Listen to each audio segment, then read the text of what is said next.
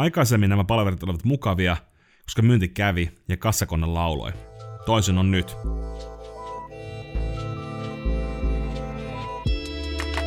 Tervetuloa Myynti ei ole kirosana podcastiin. Inbound versus outbound. Kuinka yhdistää inbound ja outbound myynti toimivaksi liidikoneistoksi näillä viidellä askeleella? On maanantai aamu ja puolen tunnin päästä joka viikkoinen viikkopalaveri. Kylmä hiki alkaa nousemaan ja pintaan, koska tiedät, että sinun on käytävä läpi viime viikon myyntilukuja ja esiteltävä tulevan viikon potentiaaliset asiakkuudet. Ongelma vain on se, että myynti on sakannut jo melkein vuoden. Aikaisemmin nämä palaverit olivat mukavia, koska myynti kävi ja kassakone lauloi. Toisin on nyt. Jotain on tehtävä, mutta mitä? Tällaiset päivät ovat tuttuja monille suomalaisille yritysjohtajille ja esihenkilöille. B2B-myynti on taitolaji, jossa tuntuu välillä olevan mukana myös ripaus tylypahkan taikaa. Toimiva myynti on itse asiassa niin suuri mysteeri, että sen ympärille on muodostunut valtava joukko erilaisia koulukuntia. Yhden mielestä outbound on kuollut. Toisen mielestä inbound ei ole ennustettava, joten siihen ei kannata panostaa. Osa huutaa social sellingin puolesta ja vielä on yksi joukko, joka luottaa siihen, että hyvä tuote myy itseään. Varsinaisesti yksikään koulukunta ei ole väärässä, eikä toisaalta oikeassakaan.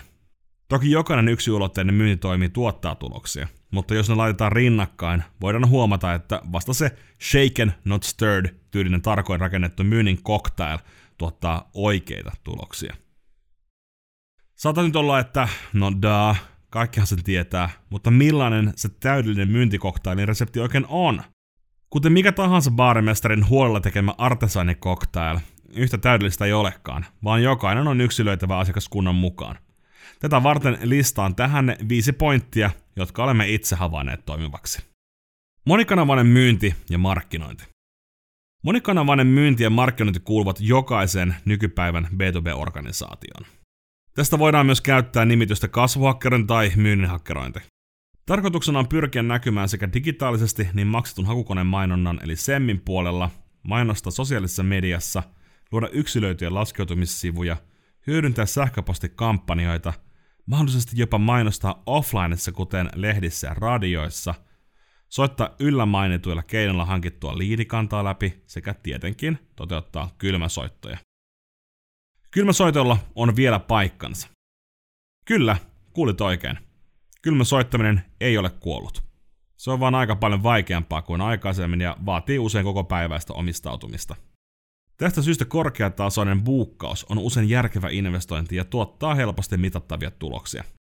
Paras tulos tulee sillä, kun kylmäsoiton rinnalla tehdään systemaattista kasvuhakkerointia.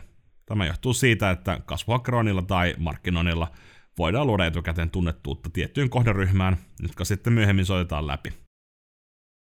Tällaisessa mallissa kylmäsoittaminen ei tunnu enää niin kylmältä, koska puhelimeen vastaava henkilö on saattanut törmätä soittajan yritykseen mainosten kautta ja on siksi helpommin valmis keskustelemaan aiheesta myös puhelimitse. Myyjien roolitus. Suomessa B2B-myyjillä on usein vain kaksi roolia, joko sisään tulevien kauppojen kirjaaminen tai raivapäinen luukuttaminen. Valitettavan harvoin myyjät jaetaan myyntitiimeissä vastaamaan vain tietyistä myynnin osista omien vahvuuksinsa mukaisesti. Tosiasiassa hyvin harva myyjä on yksisarvinen, eli tyyppi, joka on loistava prospektoija, kylmäsoittaja, myyntineuvottelija sekä klousaaja. Jakamalla myyjät vastaamaan prosessin eri vaiheista, voit alkaa tuottamaan nopeammin kauppaa ja kasvattamaan kaupan kokoa.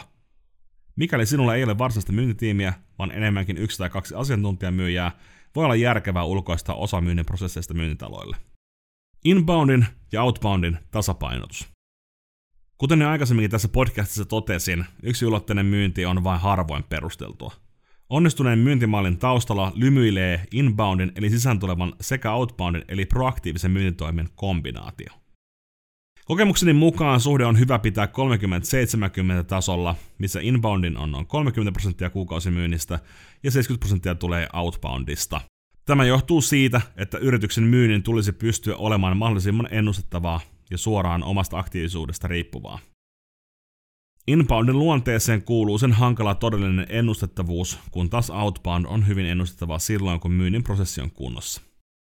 Tällaisella suhdeluvulla voidaan rakentaa myyntiorganisaatio, joka kykenee ennustettavaan kasvuun ja mahdollistaa prosessin osien jatkuvan optimoimisen.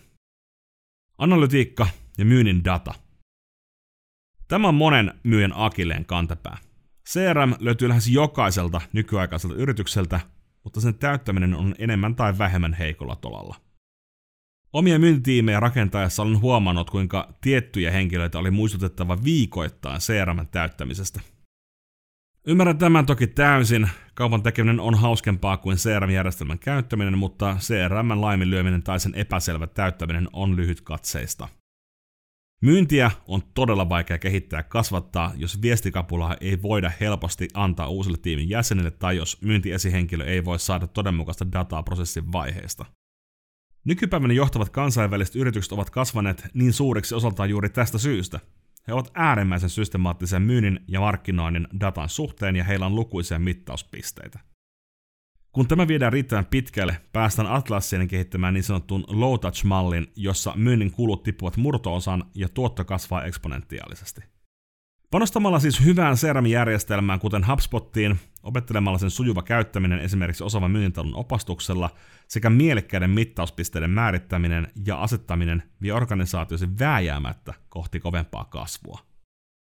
On toki selvää, että hyvään myyntiin kuuluu moni muukin kuin äsken luetellut asiat, mutta on myös selvää, että ilman äsken lueteltuja palapelin osia myynnin taidetyöksesi ei ole valmis ja jatkaa ontumistaan.